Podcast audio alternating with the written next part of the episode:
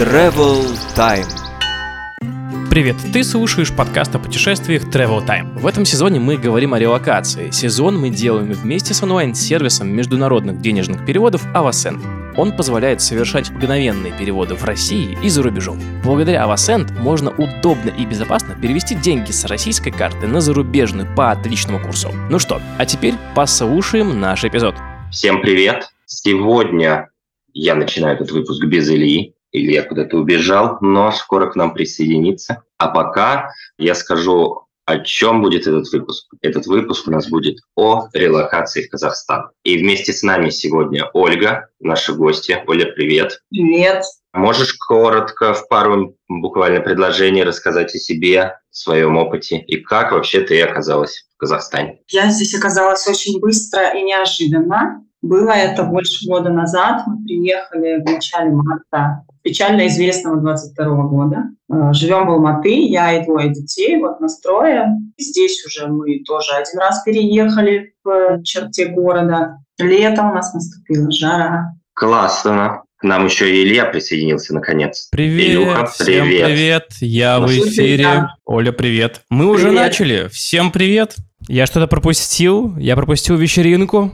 Мы только поздороваться успели, больше ничего. Отлично, как отлично. Так, ну да. Что ж, перейдем, так сказать, к главному. Наша сегодняшняя беседа строится по некоторому шаблону. Мы проходим и говорим обо всех важных, как нам кажется, моментах, связанных с переездом. И самое главное, с чего хочется начать, это язык. Насколько нужно знать казахский, чтобы жить в Казахстане? В Алматы, опять же, я знаю, что есть регионы Казахстана, где реально большинство казахоговорящих людей, и у них прям есть сложности с изъяснением на русском, но в Алматы говорят по-русски вообще абсолютно все. Все вывески дублируются, и проблем с языком не возникало у меня прям ни разу. Но, с другой стороны, интересный, кстати, факт. Здесь многие люди между собой, казахи, они говорят на казахском, и даже много молодежи. Это мне нравится, я считаю, что это клево. И, то есть я вижу, как действительно, наверное, да, в Казахстане скоро все больше и больше местного населения будет говорить на казахском. А местные русские тоже на казахском говорят? Скорее нет, хотя есть такие, там, среди моих знакомых, да, которые, я прям у них специально спрашивала, что ты знаешь казахский, ты говоришь по-казахски, да. Ну, то есть никаких проблем на бытовом уровне с общением не возникает, и надобности учить язык, по сути, тоже для каких-то там... Да, совершенно верно. Я, насколько знаю, уже на самом деле и большинство надписей дублируется на русском языке. Да, ценники, я не знаю, состав продукции, прям вообще все. Бывают некоторые вещи, которые только на казахском, типа, например, какая-нибудь социальная реклама или какие-нибудь анонсы каких-нибудь мероприятий, там, может, таких узконаправленных. Но это редко. Давайте дальше перейдем. Вот Илья... Оля, недавно вернулся в свою квартиру. Путешествовал целый год и вернулся в свою квартиру.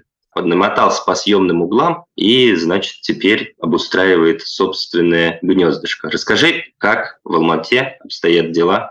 Кстати, как правильно, в Алматы или в Алмате? Кто-то говорит Алма-Ата до сих пор. Ну, вроде как, из того, что я поняла за год, боже мой, почти целый год, и я до сих пор еще, можно сказать, иногда сомневаюсь, но вроде Алматы все-таки. Местных такие люди, которые часто говорят просто «ата». «Ата». Расскажи, как в Ате обстоят дела с рынком недвижимости, как там снять, нужен договор, какие-то риэлторы, какое-нибудь электронное оформление, регистрация, вот это все. Смотрите, когда я приехала в прошлом марте, я сразу воспользовалась услугами риэлтора. У меня просто здесь была знакомая местная жительница, она меня свела с риэлтором, и мы с ней поехали, все посмотрели, и я сразу сняла квартиру, и хозяева этой квартиры сразу сами предоставили договор, сказали, что давайте подписывать договор. Вот мы подписали договор на год, но по прошествии года мы этот договор не продляли. Вторую квартиру, в которую я переехала сейчас, я снимала сама от хозяина, и было немножко, кстати говоря, не по себе, но я переживала, там меня обманут или еще что-нибудь, но вроде все хорошо. Да, я у хозяина тоже просила заключить договор, и он сказал, что да, не вопрос, я готов предоставить договор, то есть не встретила я никакого сопротивления на эту тему, но, в общем, в итоге мы немножко с ним другими делами занялись, и пока что я без договора. Вот. А так все, как обычно, я оплачиваю первый месяц проживания, ношу некоторую залоговую сумму, которая там разнится в зависимости от человека. Опасненько без договора. Я как человек, который сдавал квартиру, и мне вынесли половину мебели отсюда, говорю, что это опасненько, да. Причем, мне кажется, с обеих сторон. А вообще, за сколько примерно денег в Алмате сегодня можно снять приличную квартиру, однушку? Ну, и где-нибудь не на самой окраине, а тут, чтобы можно было и в центр добраться. Приличную квартиру, однушку, ну, как бы тут у всех свои понятия о приличности. Я жила в однушке за 140 тысяч тенге, сейчас курс примерно 5 тенге рубль. Это была квартира с таким Советского Союза ремонтом. Я себе представил радиолу и такой сервант с хрусталем. Там был не сервант, а был нормальный шкаф, но в нем внутри был хрусталь, да. Но эта однушка была в хорошем районе города. А хороший район города, по моим меркам, может, тоже не все со мной согласятся, это верхняя часть города. То есть это не самый центр, но верхняя часть, она для тех, кто побогаче. Получается, город находится в низине, и из-за этого там смог все время.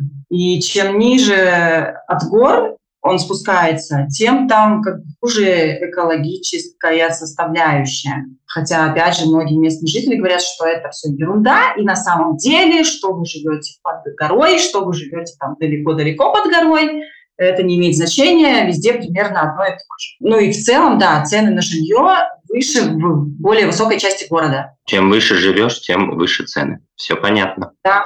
Окей, моя любимая рубрика, мы уже немножко начали говорить про то, сколько стоит аренда квартиры, а давай вообще поговорим про деньги, как вообще обстоят дела с всякими такими бытовыми штуками, например, можно ли открыть карту нерезиденту вообще, что с налогами, сколько занимает открытие карты, сколько это стоит, можно ли обходиться без карты, как переводить деньги в Казахстан. Карту нерезиденту открыть можно, по-моему, нужен загранпаспорт в большинстве банков, но вроде как не во всех. Иногда можно в каких-то банках открыть карту без загранпаспорта по внутреннему российскому паспорту. Ну, как бы тоже эта информация, вот у меня есть чатик по релокации в телеге, я там иногда одним глазом туда заглядываю, и иногда мелькает разная информация, что что-то изменилось. То есть, если там кого-то это интересует вопрос, то это нужно уточнять, как обстоит дело прямо сейчас. Ты себе оформляла карту? Да, у меня есть карты, причем у меня в 3 банках есть карты, но все это я делала больше года назад, и это было очень быстро, и мне нужен был загранпаспорт. Да. Расплачиваться можно наличными, можно картой, еще у них здесь очень распространена такая тема, называется Kaspi QR. Это вот, у них есть Kaspi Bank, типа нашего Тинькова, что ли, почему-то такие ассоциации. Но он суперудобный, у него удобное приложение, он очень удобный, там есть кэшбэк хороший, там можно оплачивать в этом приложении все и на все тратить кэшбэк. Ну и, соответственно, там в каждой забегаловке стоит терминальчик с QR, и ты через приложение в телефоне оплачиваешь по QR-коду товары и услуги. Вот. Ну, то есть, в общем-то, получается, отличий никаких. А единственный вопрос, работают ли какие-нибудь российские карты? МИР, условно, например. С карты МИР сейчас можно снять деньги в банкоматах ВТБ в тенге, а больше, по-моему, все. В магазинах не принимают, то есть. Нет. У меня, кстати, вот как раз когда я был, проходила оплата в Яндекс.Такси, единственная, с обычной тиньковской карточки российской. Но она была привязана с приложением. Да, через приложение. Например, в Узбекистане так не проходит, а в Казахстане все нормально. Но в Казахстане и с узбекской картой все прекрасно проходило, и с российской. Напоминаем. Этот сезон мы делаем вместе с онлайн-сервисом международных денежных переводов Avosend. И специально для слушателей этого эпизода ребят подготовили промокод, который обнуляет комиссию на перевод денег в Казахстан с Avosend. Промокод уже в описании выпуска. Такой у меня, знаешь, вопрос, мое любимое на самом деле, про еду. Я очень люблю казахскую кухню, но можешь рассказать вообще, насколько, например, ассортимент похож на ассортимент в российских супермаркетах? Сложно ли найти какие-то продукты, быть может, привычные российскому человеку. И вообще, как принято, готовят дома, ходят в кафе, покупают продукты на рынках или в супермаркетах. Как это устроено? Гречка есть, самое главное. Вот, Тимуры, этот вопрос волнует. Ну да, гречка, конечно, есть. Это же Казахстан, это же какая-нибудь там Германия, я не знаю. Вообще, да, насчет еды у меня был некоторый период адаптации, который прошел даже немножко, может, печально. Я вообще такое не очень ем, вот это вот всякая их тут конина, вот это и все остальное странное мясо с много жира. Лагман, да, а вот эти всякие бешбармаки и прочее я не очень люблю. Поэтому мне было надо немножко перестроиться. Но что касается там фрукты, овощи, крупы и вот это все остальное, ну, в принципе, здесь все то же самое, наверное. Здесь много халяльного мяса, мясных изделий. За продуктами в супермаркет ты ходишь или на рынок? Здесь не так много супермаркетов. Тоже немножко пришлось привыкать к тому, что вокруг полно всяких маленьких магазинчиков, где, во-первых, не развернуться частенько, а во-вторых, а вот фишка, которую я вообще, она меня поначалу сильно бесила. Типа ты заходишь в магазин, там все стоит на полках и нет ценников. Ну вот я не знаю почему, но это много где. Или бывает такое, что маленький ценничек наклеен там на каждую штучку, тебе там надо искать, где он наклеен. Еще вот сейчас я куда переехала, здесь есть рынок недалеко. И даже мы пару раз ездили на большой такой внизу города рынок, базар. Там прям вообще большущий базар, Алтын-Орда называется. Туда прям надо ехать в 6 утра и там набирать вообще ящиками всего подряд. Ну мы на нескольких человек берем. Тоже такая прикольная вылазка получается. И получается дешевле, да. Я знаю про Яндекс.Такси, наверное, есть Яндекс.Еда и всякие прочие такие привычные нам сервисы тоже функционируют в Алматы, да? Да, они есть. Я вот не помню конкретных случаев, но я помню вот это вот свое ощущение, что, блин, как здесь все медленно работает. Если дождь или еще там, я не знаю, что-нибудь непонятное, то просто человек к тебе не едет. Или там, ой, а мы вот сюда не везем. Сервис есть, но хаотичный. Ну, наверное, да. Вот у меня прям часто такое было, что я думала, вау, реально в России такой классный уровень сервиса. Вот, все познается в сравнении. Но сейчас я уже не выпендриваюсь, в принципе, мне нормально. Расскажи, пожалуйста, как вообще дела обстоят с транспортом? Я имею в виду и какие-то там поездки по городу, есть ли общественный транспорт. Как обстоят с этим дела в Алматы, как он устроен, сколько стоит, или все пользуются такси, ездят на своих машинах? Ну вот здесь раньше тоже так было, что реально дешевле и проще проехать на такси. Но потом что-то случилось, цены выросли очень сильно, и в том числе на такси. Я вчера возила ребенка в бассейн, но был, правда, дождь. И я заплатила почти 2000 тенге за такси. Это 400 рублей, да, получается? Да, то есть, ну это прям вообще дорого. И год назад бы я заплатила там 600 тенге. Вот, то есть цены на такси, короче говоря, выросли. Но здесь хороший общественный транспорт. Автобусов везде выделены специальные линии. И автобусы носятся вообще просто как бешеные. К этому тоже, кстати, пришлось... Ой, привыкать. Я видел в интернете кучу роликов алматинские автобусы, где они подрезают друг друга, кричат, кидают бутылками в других водителей. Ну, такой жести я не видела, но они так быстро едут. О май гад, вообще вот... Хорошо, из нагана не палят. По колесам друг друга. Реально, они просто супер быстро. То есть пробки — это вообще не про алматинские автобусы. Вот если там написано в 2ГИСе, что на автобусе ехать 24 минуты, значит, ну, полчаса максимум. Но если там только какая-нибудь шуткая пробка не попадется. Общественный транспорт недорогой. Я плачу за один проезд в автобусе 80 тенге. Это потому, что у меня есть специальная карточка. Если нету карточки, то там, по-моему, 120 тенге стоит один проезд. 15-20 рублей. Да, вот, контролеры ходят, зайцам ездить не рекомендуется. Расскажи, пожалуйста, как обстоят дела с медициной? Платная она, бесплатная? Или это какие-то местные страховки, или там по иностранным страховкам российским? Короче, как это работает? Ну, вот тут у меня мало опыта, мне повезло, мы все здоровые, и к врачам практически не обращалась я. Единственное, что мне нужен был стоматолог, потому что я сама регулярно хожу и детей вожу. Я просто обратилась к человеку по рекомендации, и все, и мы у нее остались, у нее маленький там свой частный кабинетик. По ценам получается примерно как вот у меня дома в Калининграде. В остальном, как-то мне нужна была какая-то справка для ребенка. Я зашла просто в первый попавшийся медицинский центр, без страховок, без ничего, просто заплатила деньги, мне там сделали, что нужно было. У меня подруга, у нее муж работает на местную компанию, и от работы у них есть страховка. А они по этой страховке ходят везде и довольны. То есть такое вот тоже есть. Оль, расскажи, пожалуйста, у тебя сколько лет детям? Одному 6, другому 11. О, так идеально. Так ты, поэтому ты нам можешь искать и про сад, и про школу, скорее всего. Здесь есть и русскоговорящие, и казахскоговорящие учебные заведения. Мой маленький ребенок ходил в русскоговорящий садик, но у них там был казахский язык. А мой старший ребенок, он у меня в России был на домашнем обучении, и я хотела его отдать здесь в обычную школу в прошлом сентябре, но мы там уже не успевали сдать аттестацию.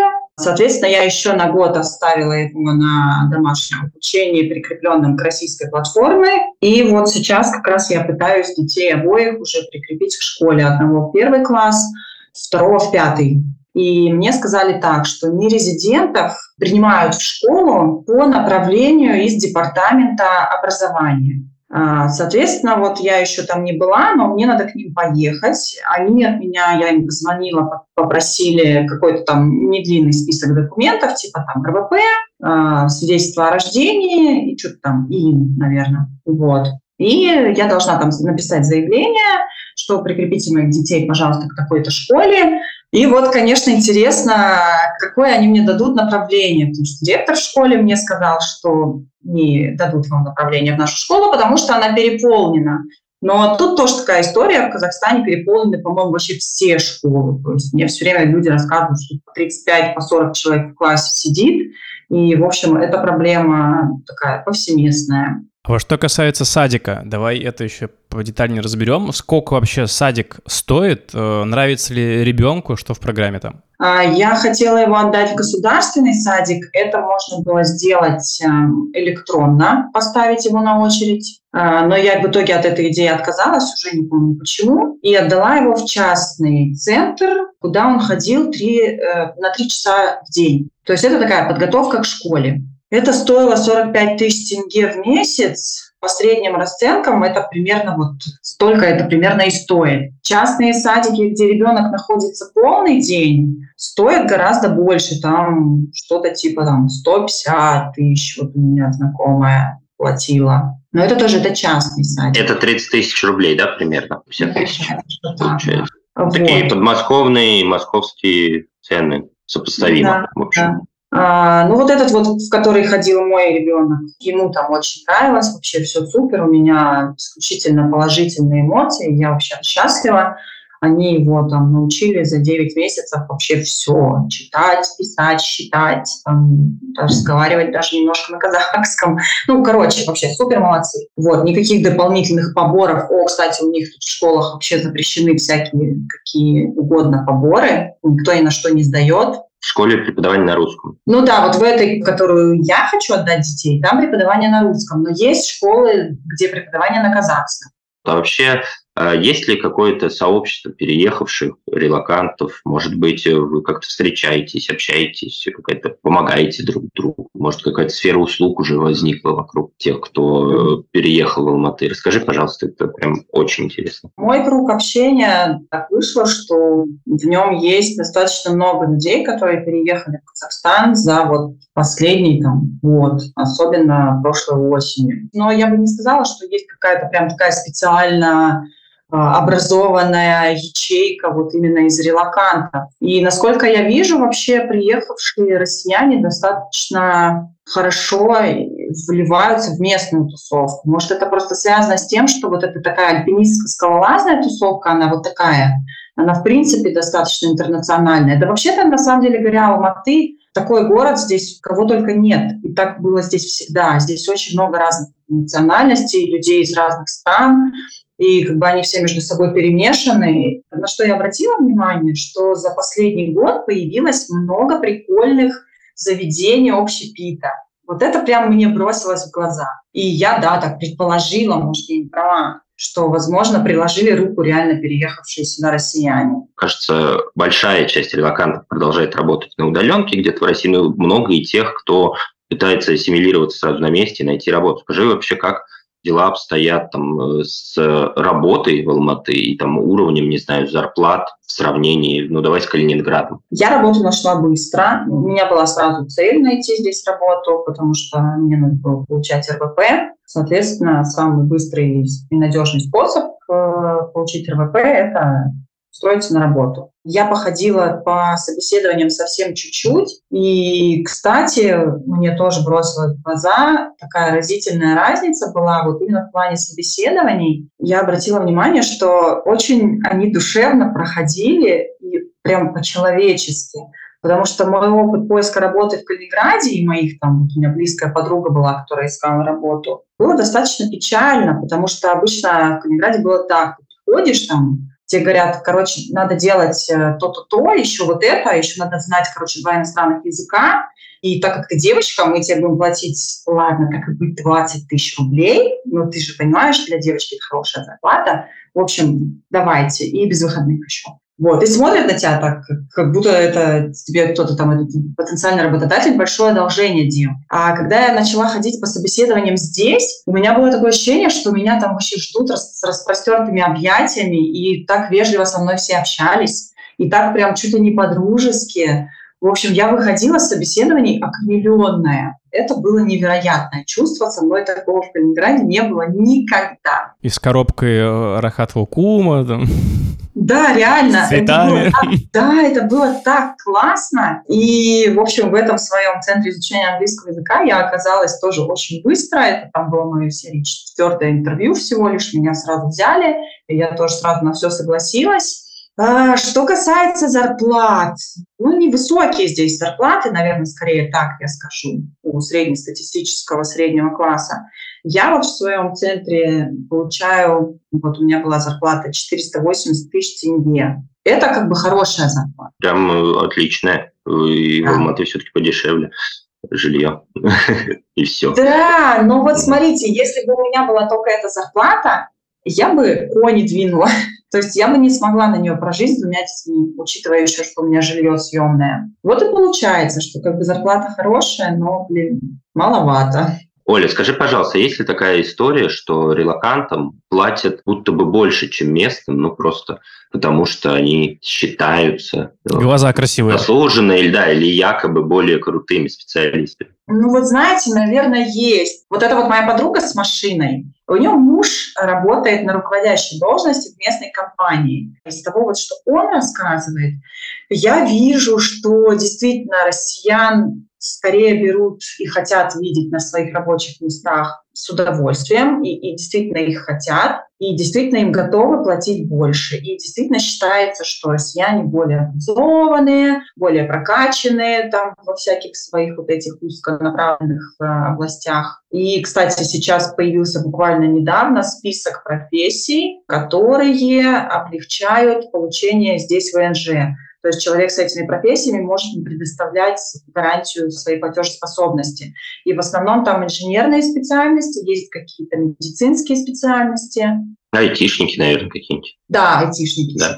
Слушай, мы движемся к завершению, и в этом сезоне мы придумали такую историю. Расскажи о 3 главных впечатлениях о стране, пожалуйста, которые у тебя есть. Первое – это люди. Здесь очень открытые люди и очень готовые прийти на помощь, вот прям душевные. Мне помогали кучу раз какие-то совершенно незнакомцы, моим детям, все с ними общались, постоянно кто-то угощает их чем-то. Меня забирают детей там, чтобы отвезти их на какую-то движуху. Люди в автобусе могут предложить тебе взять сумки или ребенка на колени посадить. Ну вот такие вот маленькие мелочи, от которых я давно уже отвыкла дома, а здесь они прям на каждом шагу. Скажу вторую вещь банальную. Интернет здесь не работает просто нигде. Это вообще боль моя. Во-первых, здесь все провайдеры просто какие-то жуткие. А он все время подвисает. Что-нибудь с ним происходит. Он подтормаживает, он отключается. Невозможно дозвониться до службы поддержки. Ты заходишь в палатку, где продают фрукты, и у тебя отключается интернет и связь. Короче, мне рассказали, что так как здесь сейсмоопасный регион, то дома и все здания сооружения строятся там с вот таким слоем арматуры, и из-за этого внутри зданий и помещений происходит какая-то вот черная дыра образуется, и там не ловит связь. И что надо? Номер 3, главное впечатление – природа. Здесь очень красиво, очень большое разнообразие, невероятные виды. Горы эти, конечно, степи. Просто дух захватывает. Каждый раз, как первый раз. Ах, красота неописуемая просто. Ну что, Тимур, финалочка. Надо ехать в Казахстан. Надо ехать в Казахстан. Был я там, говорю, 2 недели назад, и снова надо. Прям, конечно, очень нравится мне эта страна. Она супер разнообразная, красивая, гостеприимная, понятная нам и нашему менталитету. Люблю Казахстан. Ты был в Казахстане-то, Илья? Не был я в Казахстане. Вот. 2 года ездил где-то и не доехал. Исправляйся. Эх. Ну что, всем большое спасибо. Друзья, спасибо, что дослушали до этого момента. Оля, спасибо тебе большое за рассказ, такой красочный, насыщенный и эмоциональный, про великолепную страну, о которой мы сегодня говорили. А ты знаешь, про какую страну мы сегодня говорили, Тимур? Ты слышал, Казахстан, да? Да, Тимур, это Казахстан. Спасибо большое за насыщенный рассказ еще раз. И что ж, всем до скорых встреч. Надо не забывать ставить лайки нашему подкасту. Конечно же. Подписывать всех своих друзей и писать комментарии там, где это возможно. Мы все внимательно читаем, становимся лучше. Спасибо, что дослушали этот выпуск до конца. Если еще не ставили оценку в его подкастах или сердечко на Яндекс.Музыке, бегом это делать. Буду очень вам благодарен. Ну и, конечно же, желаю вам хороших путешествий. Пока-пока.